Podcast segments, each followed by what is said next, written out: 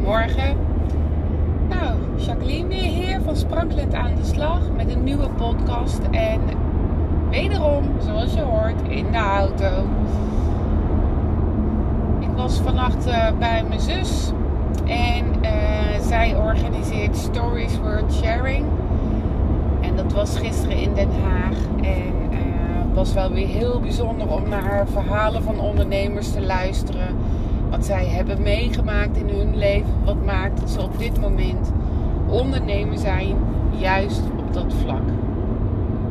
Heel inspirerend en uh, mooi om te combineren met een bezoekje aan mijn zusje als sproet.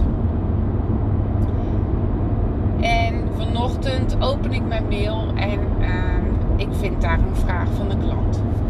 En ik dacht, oh, dat is een interessante vraag. Kan ik natuurlijk ook gelijk gebruiken voor een podcast.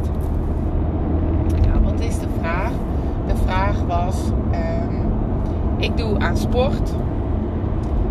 En tijdens het sporten, um, ik laat de sport even achterwege. Want het maakt eigenlijk niet uit wat voor sport het is. En tijdens het sporten ligt mijn focus zo op de omgeving, aan wat mensen van mij denken. Waardoor deze persoon in een irritatie, in een frustratie, in een boze stemming terechtkomt. En ik vermoed boos op zichzelf. Want het gevolg is namelijk dat hij slechter gaat functioneren. En uh, ja, in de sport en als je dat voor de wedstrijd doet, is dat geen leuke gewaarwording. Dus wat gebeurt er meestal? Uh, dat kun je je wel voorstellen, denk ik, is dat op het moment je ontdekt dat je kwaad wordt op jezelf, um, word je eigenlijk nog kwader omdat het dan weer niet gaat zoals je wilt dat het gaat. En het is eigenlijk een soort van oplopende, ja, tyfoon of hoe noem je dat? Uh, Zo'n, nou, ik kom niet op het woord, maar je snapt me wel. Het gaat van kwart tot erger. En het bracht mij ook wel terug bij mijn uh, tenniscarrière. Ik zeg carrière, maar ik ben natuurlijk uh, iets meer dan tien jaar geleden gestopt met tennis. En op dat moment uh, zat ik best hoog. Niet alle hoog, maar gewoon lekker hoog. Ik speelde hartstikke lekker. Ik was een vijfje richting een vier. En um, ik genoot echt van het spel. Um, ik kon tactisch spelen, strategisch spelen. Ik had een zodanige mindset ontwikkeld dat ook al stond ik met 3-0 achter, het mij wel lukte om met 6-3 te winnen. En ik vond dat heel bijzonder van mezelf, want uh, nou, tennis speel ik al vanaf mijn zevende, achtste jaar. En juist zeg maar in de, de periode uh, rond de puberteit, in mijn twintige jaren, toen was dat spel heel anders dan zeg maar tien jaar geleden. Toen gebeurde was meer zoals deze klant aangaf. Van, uh, oh het gaat voor geen meter. En vervolgens hartstikke agressief worden. En die ballen keihard uitslaan. Terwijl je ze heel strak net over het net wilde slaan. Dus ik werd eigenlijk mijn eigen vijand door die gedachten te hebben, et cetera het leuke vond ik aan tennis, zeg maar die tien jaar geleden, was dat ik ook natuurlijk mannen in mijn team had, want we speelden competitie. En wat je vaak ziet bij mannen, eh, bij welke sport dan ook, is dat ze eigenlijk tegen zichzelf sporten. En um, op het moment dat ze heel kwaad worden of heel boos, dan worden ze echt fysiek ook agressief. Want ze gaan slaan, ze gaan keihard uh, roepen. Uh, die frustratie moet eruit. Maar eigenlijk ja, leidt dat juist tot nog meer frustratie. Want die frustratie zorgt er niet voor dat die bal netjes over het net komt of uh, net in het hoekje nog in. Um, dus de grote focus bij sporten en je aantrekken van wat de omgeving ervan zal vinden, um, betekent eigenlijk dat je met je focus niet bij jezelf bent. En je mag de focus weer terug verleggen naar jezelf. Dus de eerste stap daarin is gewoon bewustwording. Bewustwording. Hé, hey, wat ben ik nu aan het doen? Welke gedachten gaan door mijn hoofd? Hé, hey, ik ben bezig met die mensen die aan de zijlijn zijlijn zit te kijken. Ik ben niet bezig met mijn eigen concentratie en de focus op mijn spel. Oké, terug. Oh ja, eh, weet je, dus voortdurend die bewustzijn hebben van waar ben ik met mijn aandacht. Want wat je aandacht geeft, dat wordt groter en groter. Waar ben ik met mijn aandacht? En de focus weer vervolgens terugleggen naar waar die hoort. Nou ja, dat is natuurlijk makkelijker gezegd dan gedaan. En ik geef je een paar tips om dat, om, om dat te kunnen gaan doen. En het is aan jou om even te ervaren van welke werkt voor jou. Wat in ieder geval niet werkt, is dat je boos wordt op jezelf. Dus dat je gedachten krijgt in de vorm van hou nou eens op met naar de kant te kijken. Uh, dat uh, voegt helemaal niks toe en ze, ze, vinden er toch niks van. Maar ja, daar heb ik nou niks aan. Dus wat er gebeurt is dat je dan het proces verergert. Dus wat je kunt doen is bijvoorbeeld de focus leggen op je ademhaling. Dat je heel bewust in en uit gaat ademen of dat je gaat voelen hoe die ademhaling verloopt. Uh, is die oppervlakkig, want je bent veel aan het rennen, dus je ademhaling zit hoog in je borst. Is die juist uh, wat dieper, kun je meer door je buik ademhalen. Um, dus, dus focus op die ademhaling. Adem een paar keer heel bewust in en uit en kijk eens of je dan voelt hoe de lucht door je neusgaten naar binnen gaat. En ook hoe die door de neusgaten weer naar buiten gaat. Dus echt even een concentratieoefening op je ademhaling. Dat zou je kunnen doen. Je kan ook jezelf even terugbrengen in het hier en nu. Want daar gaat het om. Op het moment dat jij met je gedachten bij de omgeving bent, dan ben je niet in het hier en nu. Want dan ben je daar en dan en niet hier en nu. Dus terugbrengen in hier en nu betekent ook weer even de concentratie op jezelf leggen door, als je tennist, te kijken naar je tennisschoenen. Hé, hey, ik heb tennisschoenen aan. Ik sta op gravel of op uh, all-weather court, wat het ook mag zijn.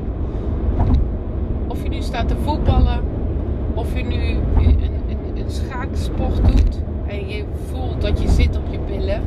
Dus breng je aandacht even fysiek naar je eigen lijf. Dus ik zeg het eigenlijk verkeerd. Breng je aandacht naar je fysiek, naar je eigen lijf.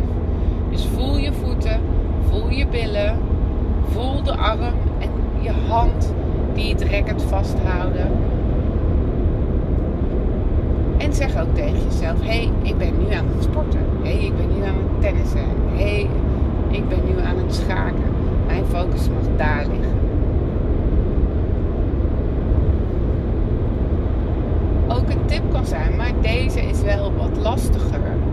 Aangezien je zo in die gedachtenstroom zit, is dat je jezelf liefdevol kan toespreken van ik functioneer beter als mijn hoofd leeg is Maar ook dan kan het voorkomen dat je juist datgene aandacht geeft wat je geen aandacht wil geven en dat je meer gedachten krijgt. Dus, dus ga eens voor jezelf ervaren hoe jij terug kan komen in jezelf. Voor mij werkte het altijd heel goed om me juist een beetje af te zonderen van de omgeving. Dus vooral in mezelf gekeerd te blijven, wel wat te drinken tijdens wisselingen, et cetera.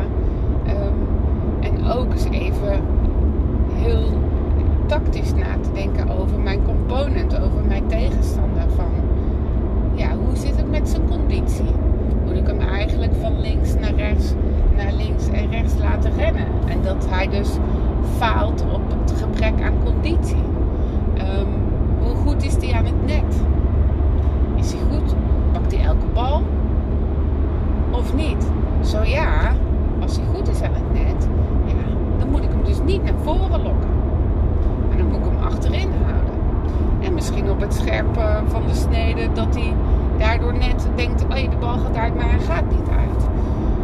Ik maakte er een spelletje van om zeg maar op tactisch niveau, ja, tactisch-strategisch niveau, het spel te gaan spelen en er ook een spel van te maken, zodat ik in de lead was. Ik merkte dan ook dat op het moment dat het werkte, dat ik uh, meer zelfvertrouwen kreeg, uh, sterker werd, krachtig werd en ik ging harder mappen. Echt, ik heb mannen tegenover me gehad in de mix. En die konden mijn voorhand of mijn service gewoon niet aan. En dat, dat gaf me juist nog meer vertrouwen om nog meer dat tactische spel te spelen. Natuurlijk zit er ook iets van roots in dit verhaal. Als ik kijk naar mijn ouders, dan is mijn moeder bij uitstek iemand die altijd bezig was met de omgeving. Altijd. Um, op een gegeven moment, weet ik nog, was het mode dat je een spijkerbroek had die aan de achterkant bij je schoenen een beetje stuk gelopen was. Dus dan kreeg je van die witte draadjes uit je spijkerbroek. Nou ja, wij vonden dat allemaal fantastisch. Want ja, dat was mode. En als je dat had gecreëerd in je eigen spijkerbroek, dan was iedereen happy. Maar mijn moeder vond het verschrikkelijk. Want die had zoiets van, ja, zo kun je niet over straat.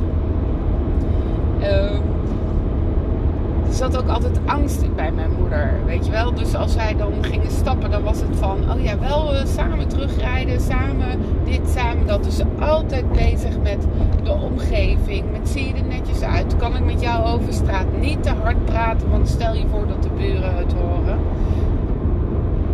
Mijn moeder zoekt het zonder oordeel altijd buiten zichzelf. Nu ik dat weet, en ik herken mijn eigen neiging ook om dat af en toe te doen. Van ja, wat zal die wel niet vinden? En ik heb steun nodig van die. En oh, die geven het me niet. Dat ik dan denk, oh ja, oh ja, mam. Ja, ja, ik mag mezelf steun geven. Ik mag er zijn voor mezelf. En dat hoeft allemaal niet zwaar te zijn. En er hoeft, er hoeft zeker geen verwijt te liggen naar je opvoeding. Of naar je genen wel goed je, je dat te realiseren.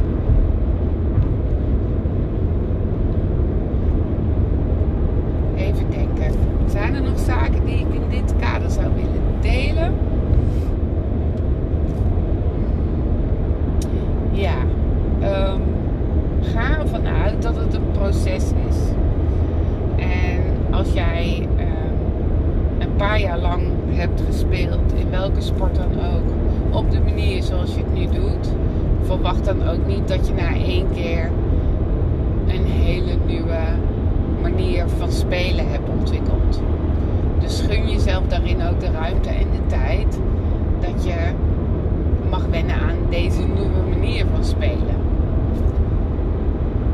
En op het moment dat het dan een keertje fout gaat, dat je je zit te irriteren aan het publiek die keihard zitten te lachen en je voelt de agressie of de frustratie of de boosheid opkomen. En voordat je het weet zit je in die boosheid en gaat je functioneren er weer. Lach er dan even om of haal je schouders dan even op achteraf. Hè, als je op dat moment, in het moment dat niet kan. En op het moment dat je het doorkrijgt, dat je dan weer eventjes